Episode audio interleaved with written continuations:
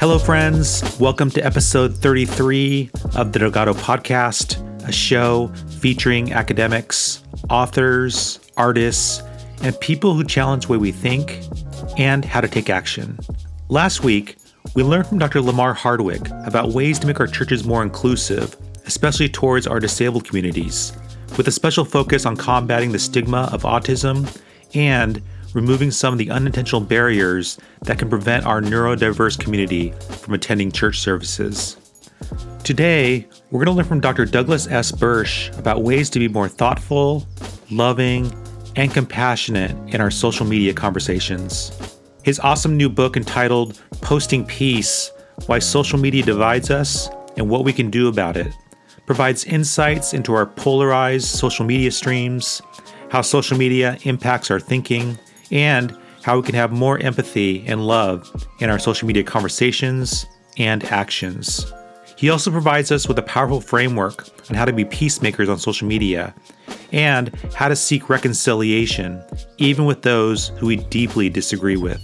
He says, quote, "Our ability to instantly respond or comment about anything and everything makes social media a highly charged, emotionally visceral environment.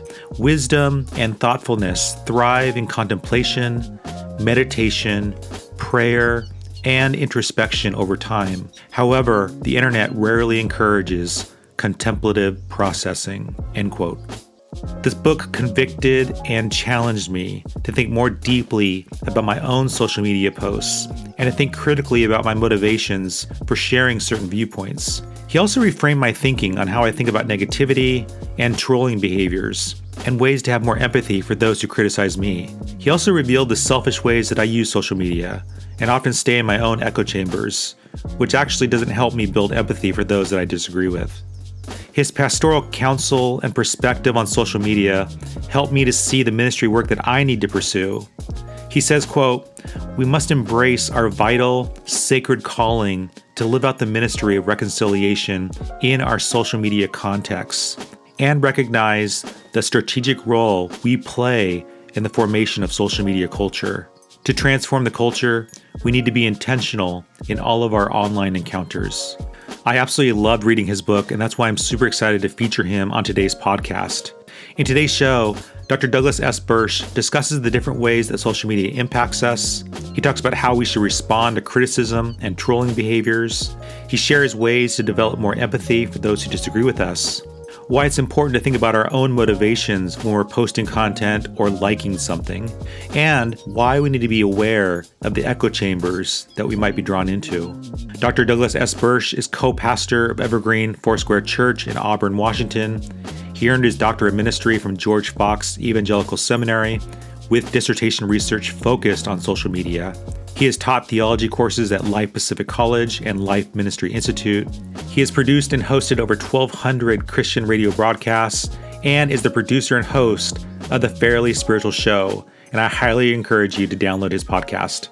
I pray that today's conversation with Doug helps us all become better peacemakers on social media. You can get notes from today's show, the video clips, and more insights from his book on my blog at mikedelgado.org here's our conversation. Doug, thank you so much for being on the podcast. And I was super excited to read your book because I work in social media and it totally was exciting for me to read like another Christian talking about how to approach social in a church context, but also just as a Christian, as a believer.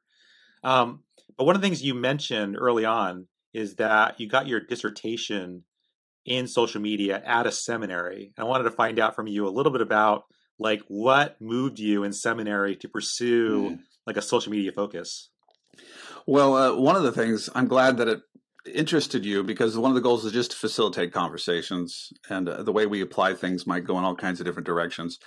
Uh, so i'd been working on a doctorate of ministry for a long time. I actually worked at one institution, got a bunch of credits, but did not want to do the project. And one of the reasons I didn't want to do the project is I just didn't find it relevant. Uh, I thought if I do whatever they want me to do here, it's just going to be a degree, but it's not going to have much relevance. And I don't want to just do that. I actually wanted to do something that matters. So I put that aside. And then actually, I was uh, in radio for five years. And when I transitioned out of that, I felt like the Lord called me back into education And uh, Portland Seminary, uh, uh, which is associated with George Fox University, they just worked with me. They saw my heart. They saw that I had already lots of the prerequisites, and I told them what I wanted to do. I said, I'm, I've, you know, being in radio, I've seen this divided, devouring spirit. We're becoming more polarized, and now I'm seeing in technology, online, we're all becoming like these talk show hosts online. And so uh, they let me form my my doctorate out of my passions.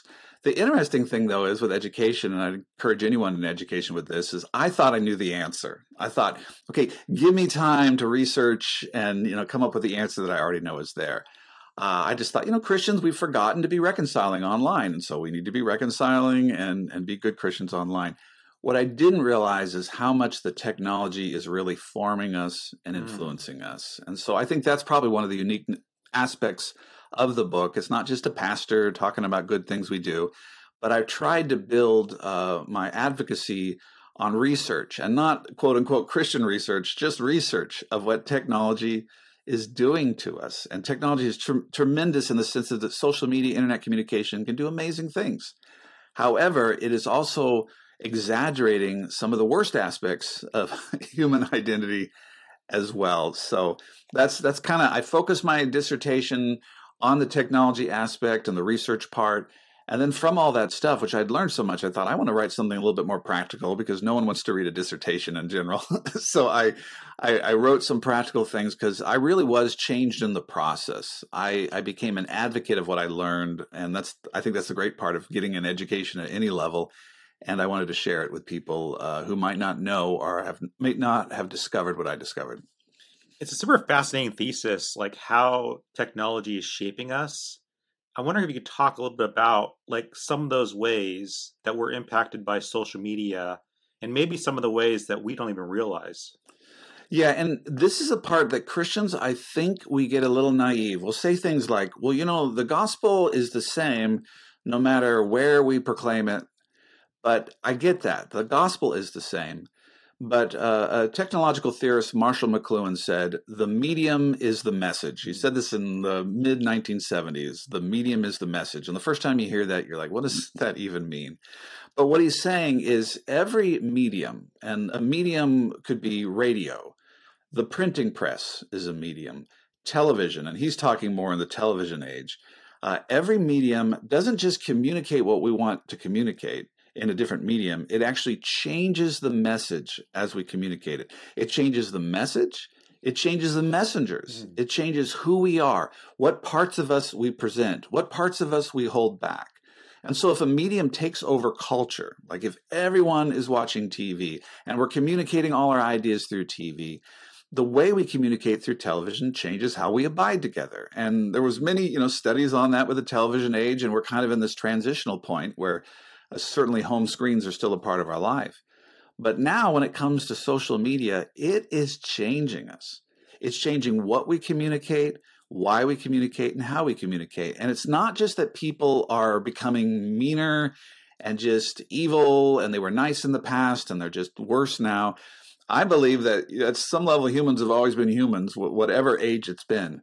But this technology is bringing out some of the most divisive, dehumanizing aspects of our behavior. And, and, and just one area, we can certainly get into those things, but uh, the reality of empathy, like you and I are doing a recording where I can see your face. And this might seem so simple, but if you exaggerate this with millions of conversations every day, you can see the problem of this. If I see your face and I say something that offends you or hurts you, I can immediately tell without you saying any words. Even if you try to hide it, usually humans can tell that. You can tell something's wrong. This person has gotten quiet. They're no longer shaking their head in agreement, you know, whatever it is. From that emotional connection, that is a visual connection, I become empathetic. Our empathy rises up in me, that part mm. of the human that says, I don't want to hurt someone and I don't want to just communicate to communicate. Uh, so online, those visual cues are gone. They've done studies even that generationally, from Generation X on, we're becoming less empathetic because we're spending more time looking at screens mm. than we are actually looking people in the face. And so when I'm online and I'm arguing with you, and everybody knows we do this, if somebody says something offensive to us, if we're trying to visualize that person at all, we tend to visualize them as angry faced or mad or full of scorn. That alone changes how we respond to someone first responding to a tweet that seems not, not like a big deal. That's a huge thing.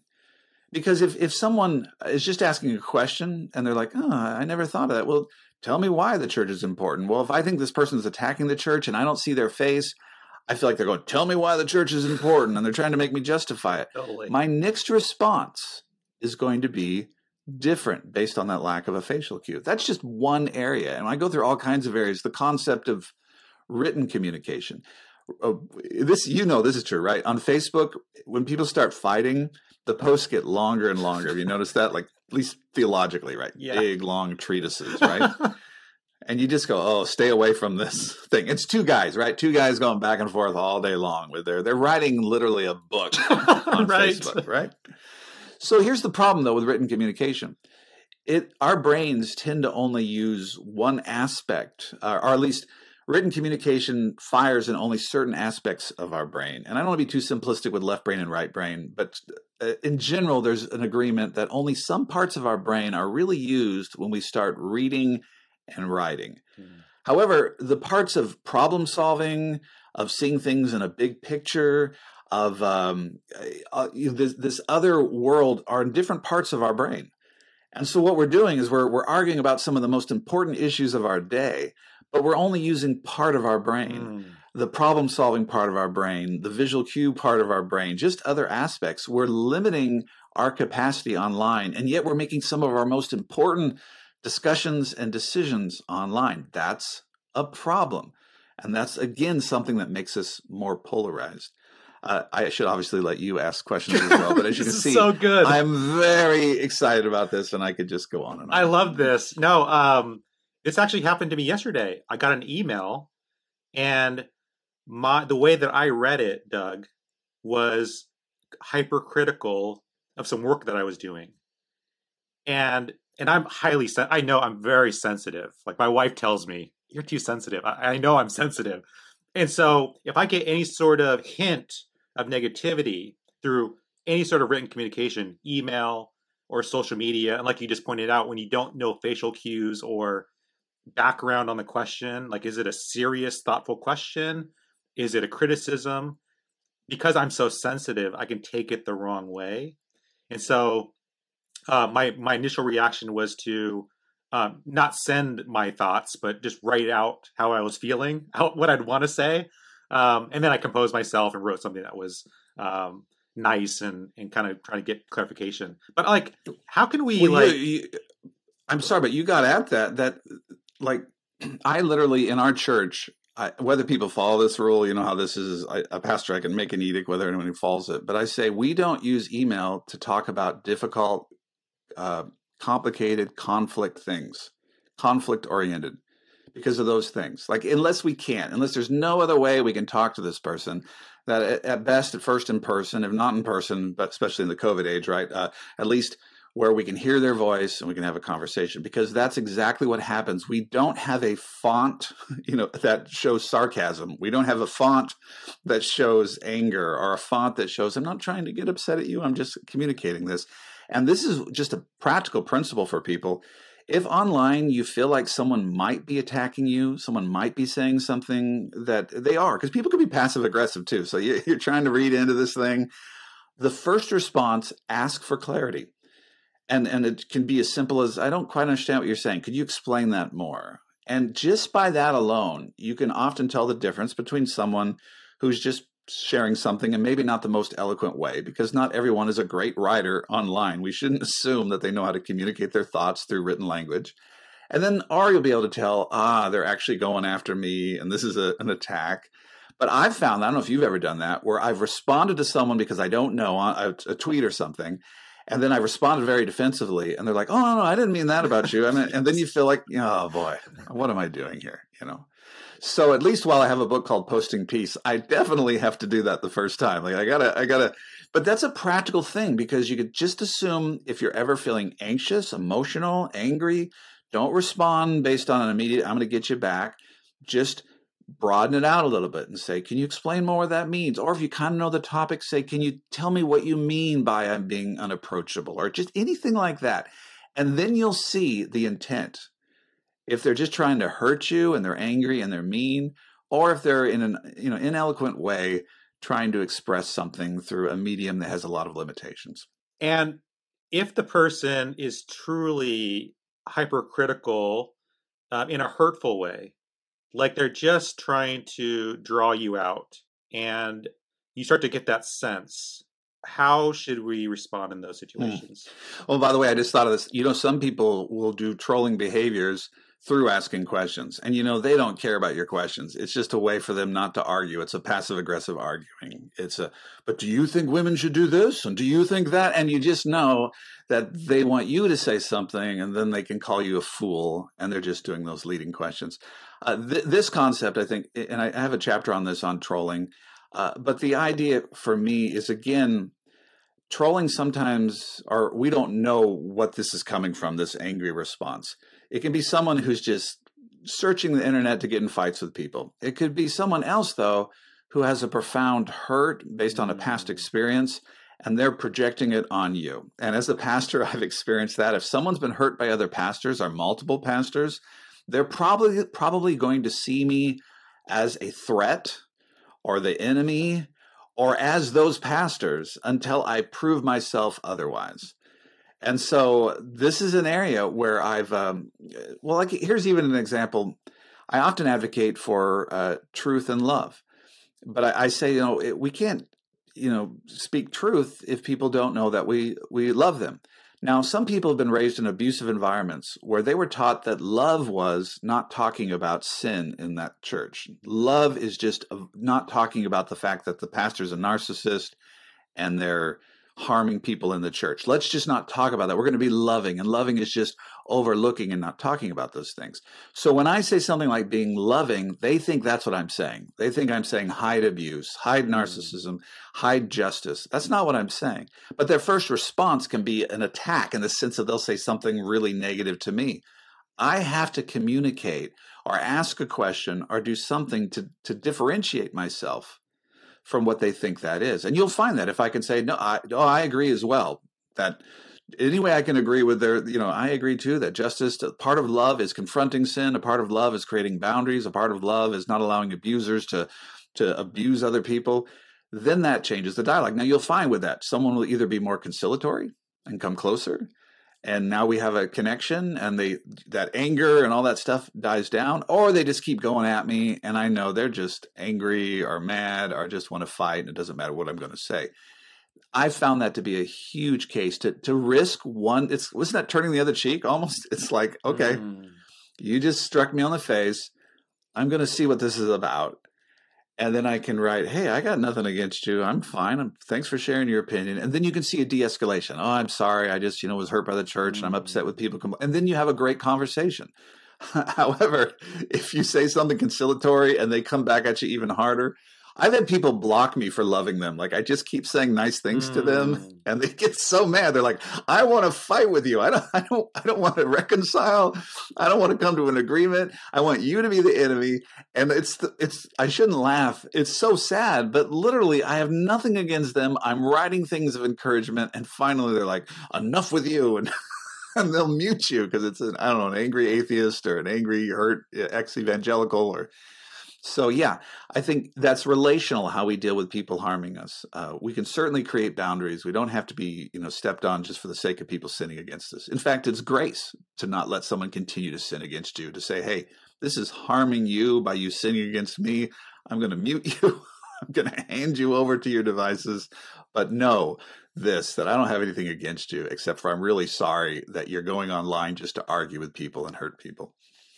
I love how much empathy you just expressed there. And I definitely saw it in reading your book, just how much care you have, how much empathy you have as you talked about social media. And what you just said takes a lot of self awareness. Like you just said, like this person might have been hurt by a pastor, hurt by a church, and now I'm now the target because they're taking that pain uh, on you and you are kind of okay how do i best respond to this person i'm curious like when you are getting this negativity like you just described in your mind like the different questions you have about where is this coming from? I need more context.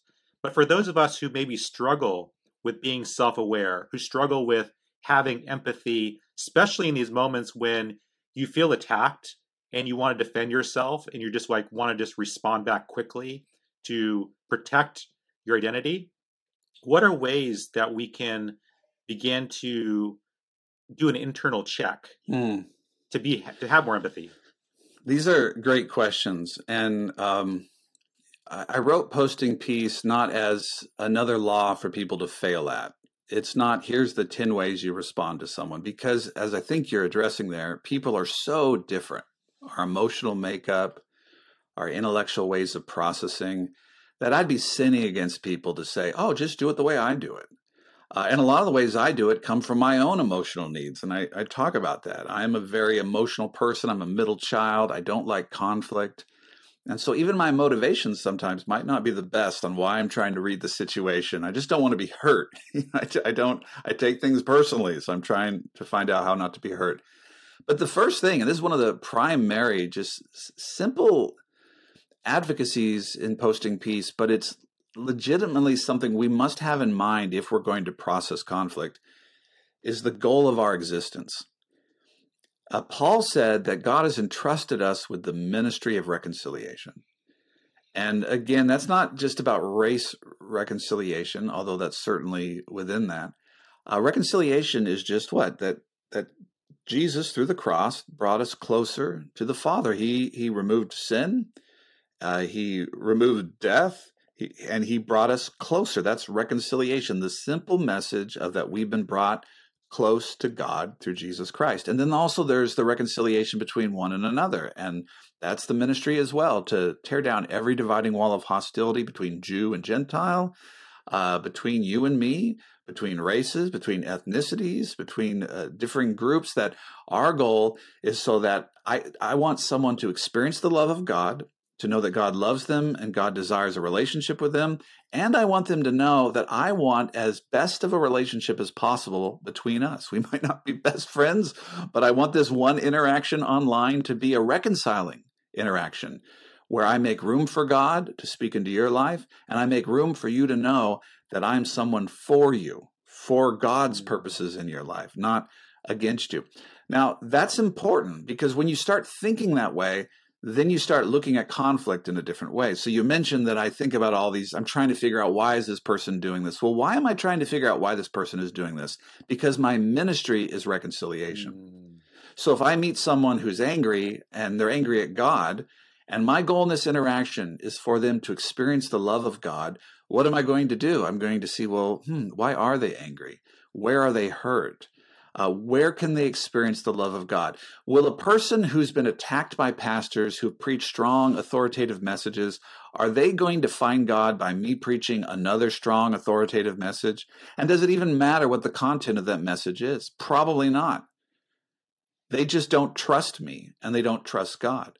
So for someone like that, I'm not going to spend a bunch of time preaching to them. I'm going to ask questions. I'm going to listen. I'm going to say, thank you for sharing that. I'm just going to be someone who's not angry and authoritative and judgmental and rejects them if they don't have the right ideology or theology. But why did I think in those terms? Because my goal is to make room for God to be expressed in their life and for them to know that I'm someone who's for them, not against them. And then that can happen in so many different areas. Now, I might express it differently than you do, but I want to stand before the Lord and say that was my motivation. Mm. And I think even over the long haul, some people will understand this. With the people we love, when we know they're trying, it matters. Even if they're trying poorly, even if they don't really understand the situation, if at some level they know this person's trying to help me, they're not helping me. We've all had that. We've all had friends who tried to understand what we're going through and they didn't. But you weren't like hostile towards them. You might be like, yeah, that didn't really help. But at least we can do that. At least now, some people might, regardless how we try, they might still reject us. But then we can at least stand before the Lord and say, This was my attempt. This is how you made me. Like for people who are not very verbal, this is how you made me. I can't write a long treatise, but I said, Thank you for sharing. And anytime you want to share, I'm here to listen. And they might have got upset with that, But I did that because I genuinely am trying to facilitate the ministry of reconciliation. So that to me is I can't judge what you're doing, but I can ask you these questions. I can say, was that your motivation? Is your motivation to make room for God in this situation? Or did you just get lost in trying to win an argument? The issue of being right versus reconciling.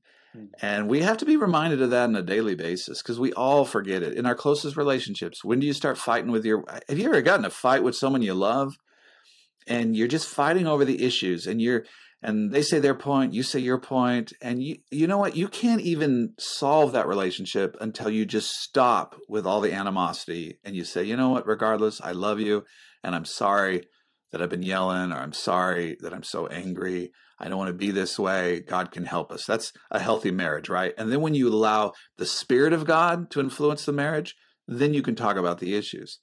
Well, it's not a marriage online, but the same principle is true. Mm. If you don't have that heart in the right place, it doesn't matter what truth you communicate. And in fact, it's very dangerous because you might be co- communicating right things for the wrong reasons. Mm. And that's some of the most wickedness in the world people with the right words, but the wrong motivations for why they're sharing this.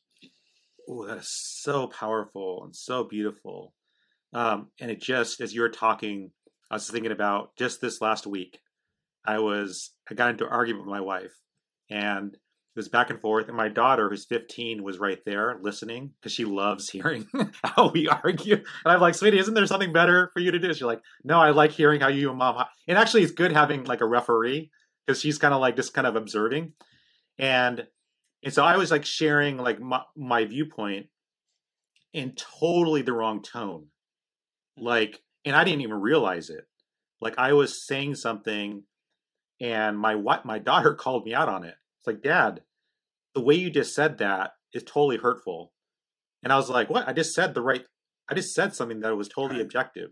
But the way that it came across, my tone sounded sarcastic, it sounded rude.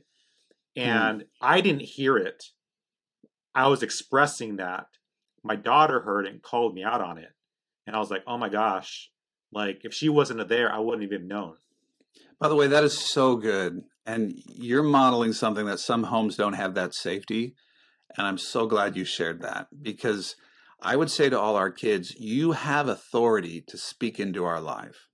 And they're also believers as well. And I'm like, if you see me doing something that is sinning against anyone else or are harmful or you just don't think is right, you can interrupt us. You can interrupt us mid fight. You can interrupt us wherever we're at.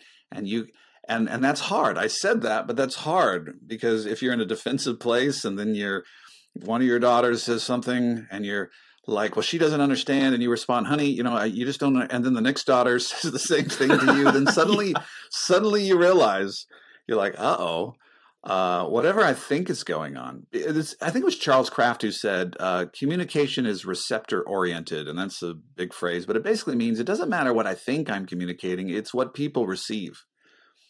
And we have that much that much disconnect where we can be delusional in the sense of I'm being loving and kind and caring, but if the people in the room are seeing someone who's sounding condescending or smug or just on the offensive, you know, uh, that matters because it's not what I supposedly intended. It's what people received. And if they give me feedback that what I intended is not coming through, then if I love them, I'm going to change things so that they can understand it in the way I intended. That's true in a personal relationship. And look how hard that is when everyone's in the room. When they're outside the room, it's even more hard. And it's especially hard if you don't value the relationship. Why do you reconcile with your wife and your kids? Mm. Is you're going to be with each other the rest of your life. You don't just go, well, you're wrong, I'm right, see you later. Sadly online how many of our relationships are becoming like that? It's i will only love you as much as you defend what i'm doing and agree mm. with me. Mm. and if anyone attacks me at any level i'm just going to leave you by the wayside and i'm going to go find some other stranger that either fully agrees with me or that i can reject after a few interactions. I know that's an extreme statement but if we look at it some of us are behaving in those ways. Yeah no doubt. And like I said, that happened to me. I, I just totally sinned against my wife. My daughter called me out. She's like the little Holy Spirit there. Um, I was very, very important to have her there, um, calling that out on me. And, Um, and I use, by the way, I use sinned against. I'm glad you brought because some people they struggle even with the concept of sin. Um, we are loved by God. We're in the center of God's grace. And if you believe you're in the center of God's grace, that means we're not like hanging on the edge. And if mm. we do one wrong thing, God's like, well, you're out of here. You're no longer my son or my daughter. The, the cross is that God, as we were enemies, died for us, loved us, and placed us in the center of his love and his grace. That's what salvation is. We are in the center of that. And when you are there, then you can say, Search my heart, Lord, and know my ways. And any revelation of sin, like if I tell someone you are sinning against someone, I'm not trying to make them feel bad. That's something where you feel good. Oh, God revealed a sin, like eh, whether it was a sin that I meant to do or not to do. And it's not so I can feel bad. It's so I can realize, wow, this really does work. The Holy Spirit is moving in our life. I'm being conformed to the image of Christ while I'm in the center of God's grace. And that's the same thing with this social media stuff. If you're trying to defend your worth by every action, you're not going to like this book.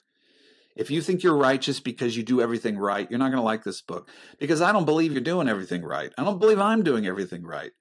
But I believe the journey of a Christian is to search my heart and search my mind, my ways. And because you love me, conform me to your image. And if I am not imaging Christ online, then I'm not living in the fullness of the freedom for which you set me free. I'm not expressing the salvation that I abide in. And so, yes, it's okay to say that that's sinning against someone. And so we repent, we ask the Lord to show us the right direction, and we recognize that we might do it tomorrow as well.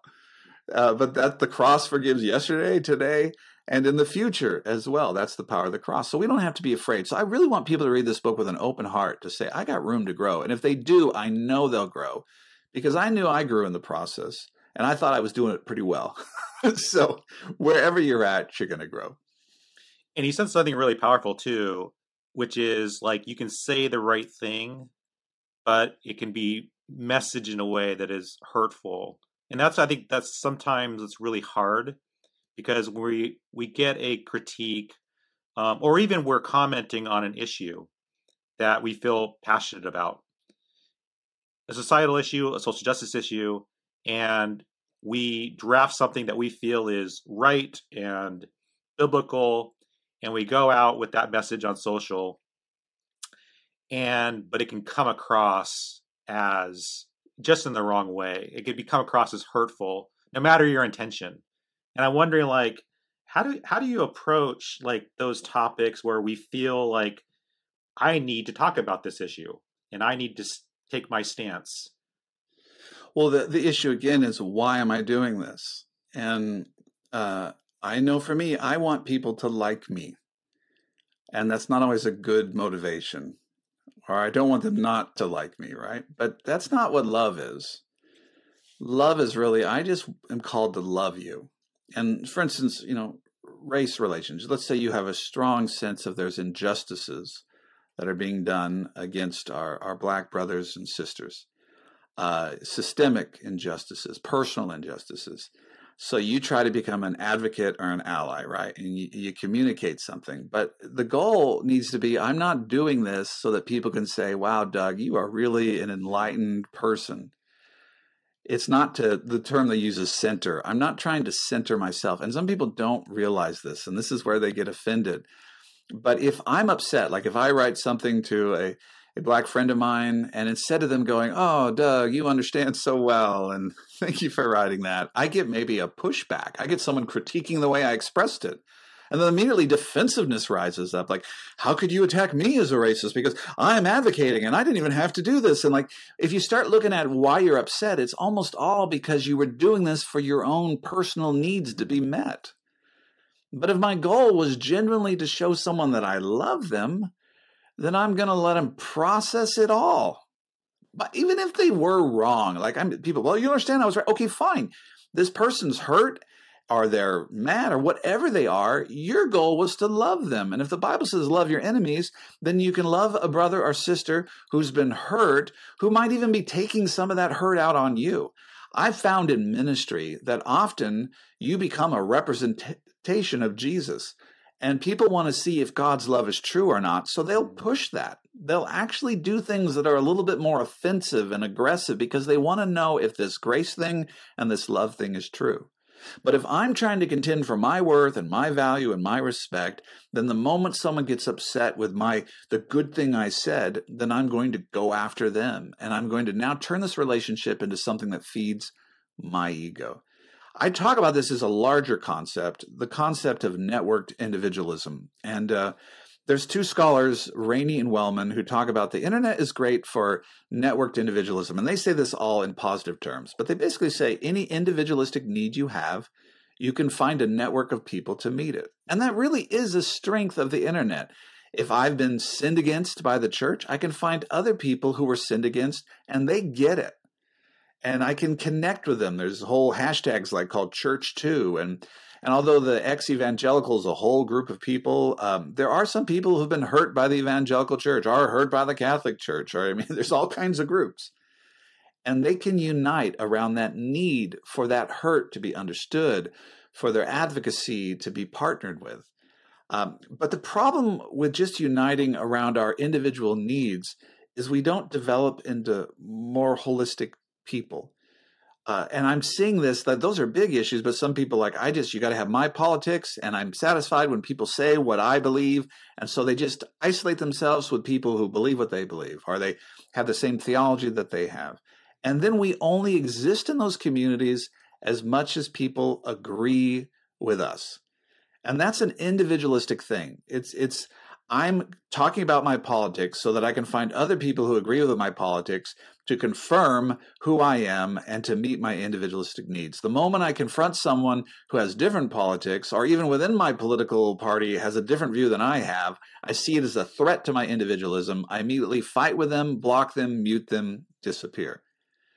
That's a big problem. If my goal is just for my individual needs to be met, the moment I face conflict, I'm just going to go into the defensive mode, the protection mode, or the attack mode.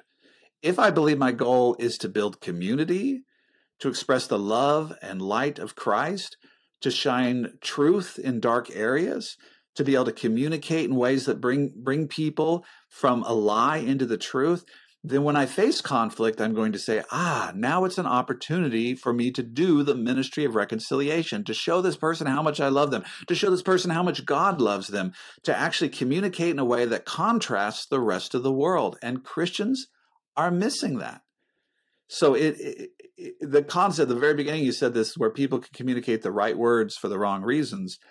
I see that politically. Like you could have, let's say, and I'm not going to bring up what an issue is, but the the right view of immigration or the right view of gun control, and or at least I think you have it. Maybe others don't.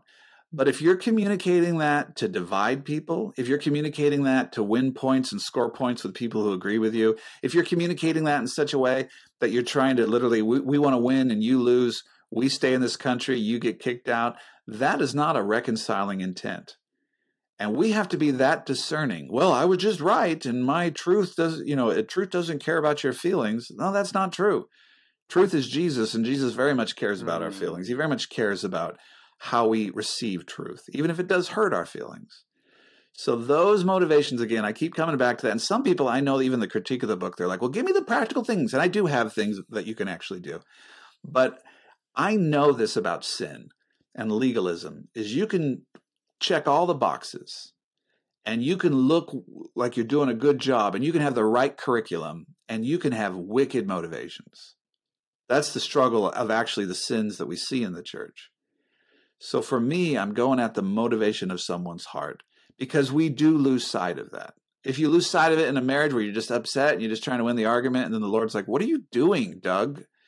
you love this woman and you're just out of control. You're just upset and trying to win a point and who's right or who's wrong. But I don't care if you're right, Doug. Your attitude, your spirit, your motivation is wrong. That is not love. So God gets a hold of your heart.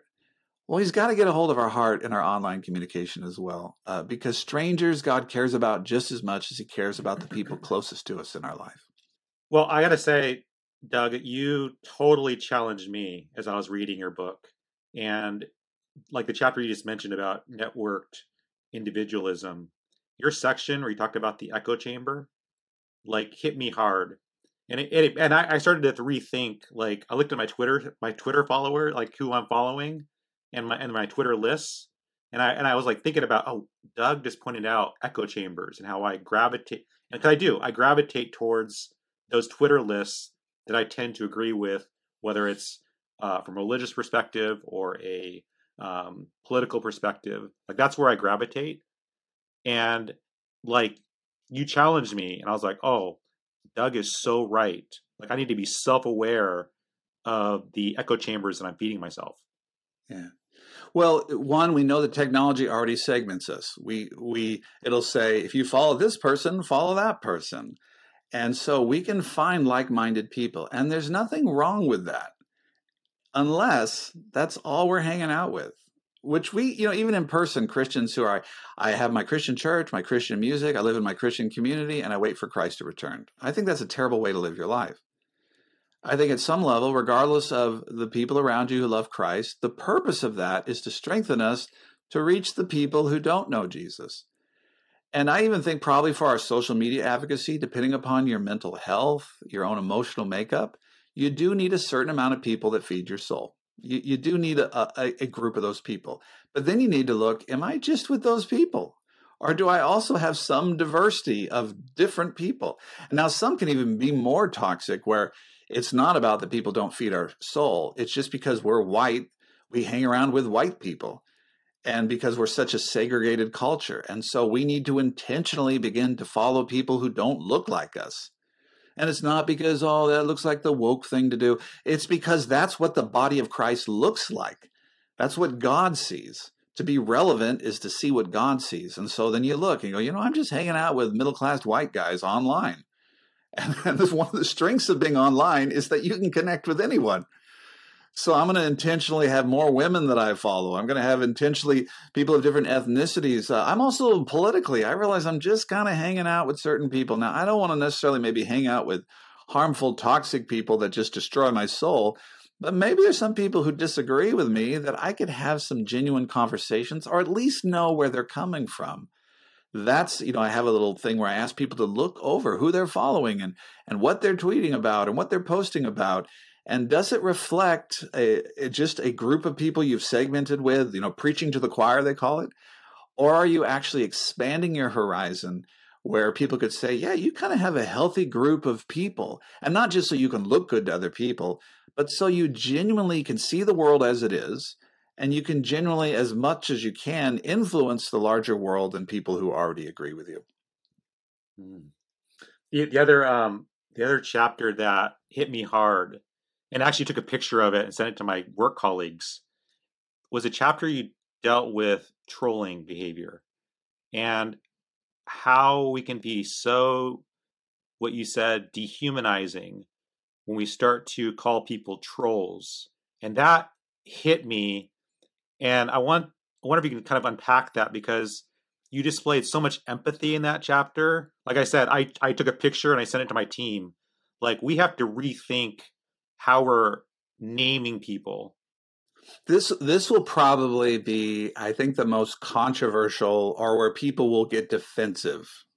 The fact that I say this statement. I say that I do not call people trolls. And um, this is a bigger if you if you read the book you understand this context. Are you a bad person if you call people trolls? No i'm i'm not trying to say that. But i wanted to give a philosophy that people would would struggle with a little bit. I'm not just trying to police language but i wanted to talk about the power of language. And again we need to know the power of language. We know the word troll you know people say where does that come from? You know probably originally came from when you're fishing and you pull a lure behind and the goal is just you do something that that the fish see and they're like ah i'm going to get that. You find a way to get them to bite at something. And so trolling in the beginning would be just the concept of getting someone to bite at something even that you know is ridiculous to get people upset to go into a star wars forum and talk about star trek you know? Just, just something that just makes people really upset to say something you know that's not true and everybody gets upset. So that can be very mild and and just kind of like prankster stuff uh, however, it turned into some really toxic things where people would troll. They would go to a 9 11 memorial site and they would say something positive about uh, the people who were flying the plane or hijacking. You know, something they knew would get everyone really upset. And they didn't care about the topic. They don't even care about what they're saying. Their goal is just to cause chaos and to get some joy out of making other people miserable. Well, then trolling uh, then eventually turned to something that now this is what we call it is just someone who's angry at everybody and fighting with them and trying to get in fights. And now we see it more like the troll under the bridge, right? When someone says troll now, it's this, you know, this troll who's just, you know, less than human. And so what I said in the book is I don't use the word troll because when you use the word troll, you're feeding into that trolling behavior. Trolling behavior dehumanizes. The goal is I don't care about you. The goal is I don't care about your emotional life. I don't care about what you believe. I just want to do whatever I can to make you upset. I just enjoy fighting with you. Uh, it's a dehumanizing thing because if you treat any human where you don't care about them, by definition, that's dehumanizing. To use the word troll is dehumanizing as well because a troll is not a human. And that's what we're doing. We're saying this person, and I know we'd say, well, I'm not saying that, but it's kind of what we are doing. We're saying this person is less than human this person is just so bad they're just a troll under the bridge. And once you make someone in another category then you can discard them. Then you can give up on them. And i told a story in the book it's true of anything like monster. Like when we see something terrible happen murders rapes horrible thing monstrous things we sometimes want to just say that person is a monster but the reason we say that sometimes is to distance ourselves from it, to say, mm. that could never happen to me or in me. I would never do something so monstrous. It's another way to dehumanize someone in order to say that that's not in me. Well, my, my dad would say things to me as a kid, and he would say, you know, if we really want to understand sin, uh, it's one thing to understand how it's sinful in that person. It's another thing to see where that sin expresses itself in you. Because that's true mm. maturity, to be able to see that. And uh, I remember talking to him about Nazis and concentration camps, and I tell a story on this, and just just seeing all that and just how terrible it is. And my dad, of course, like anyone should, said that is terrible. It's monstrous. It's inhumane. It's hard to believe that that could ever happen. The concentration camps, but it did happen. But my dad said to me, you can't just say, oh, those people were monsters and just different than us. That's the same dehumanizing. To dehumanize the Jews would be to say they're not real people and so we can put them in concentration camps. Well, it's dehumanizing to say, oh, and the Nazis are not real people either. They're just monsters. The reality is, those were all humans and humans who made choices or didn't have any choices to make. And we must recognize that the same wickedness or the potential for wickedness that we see in the most dehumanizing things, such as concentration camps, is a potential in us. That we have the potential to such wickedness, the potential to such dehumanizing behavior. And I know this is like, oh, Doug, I'm just using the word troll. Don't compare me to a Nazi. Like, no, I'm not doing that.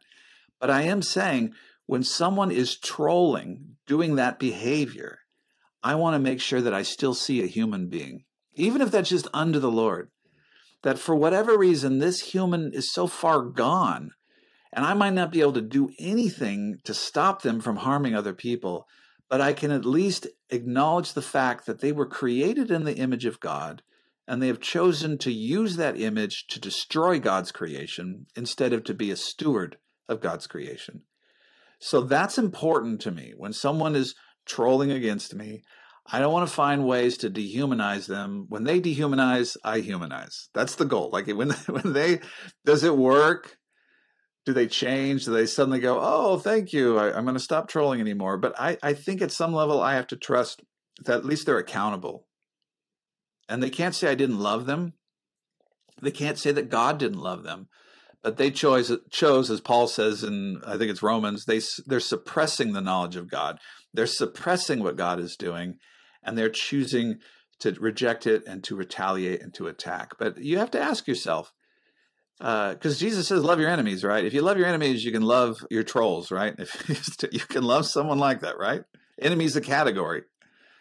So even if you use the word troll, and that's fine for you, as you use it, are you loving that person so that we can see the human?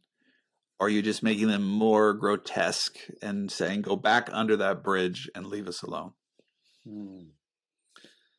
Well, Doug, I want to thank you so much for writing such a powerful book that challenges us, that forces us to think about how we can display more empathy, how we can be more compassionate, more loving, and seek reconciliation. Like you've you've uh, provided so much great insight and also practical tips, and also reshaped my own thinking about these things. I want to thank you for doing that. For those that want to learn more about your book and also follow you on social mm-hmm. media, what's the best way for them to do that? First, thank you for these gracious words. And it's so nice to do an interview with someone that I know has actually engaged the material. And uh, you've, you've, you know, brought stuff up in me that's not even in the book that I just enjoy talking about these things. Um, I want to encourage people. The book's Posting Peace Why Social Media Divides Us and What We Can Do About It. And uh, you can go to postingpeace.com and it'll get you to my website. The website's fairlyspiritual.org, but they all go to the same place. I focus them in the same place. So you go to postingpeace.com and it'll bring you there. And then uh, on social media, my handle is fairly spiritual and uh, I just post about everything there. Don't expect uh, grand things. It's I, from the mundane to the silly to the stupid to uh, it's just me. It's just me communicating any thought that comes to my head uh, online.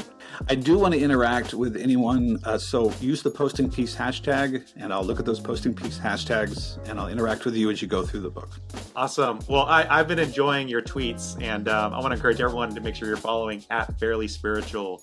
Uh, Doug, thank you so much for being on the podcast. Thanks for having me on, and all the best to you. Thank you so much for listening to this conversation with Dr. Douglas S. Bursch about his brand new book entitled Posting Peace Why Social Media Divides Us and What We Can Do About It, which is published by InterVarsity Press. As I mentioned, it's a highly convicting and challenging book for all of us on how to better use social media to promote peace and also to help us all have more empathy for others.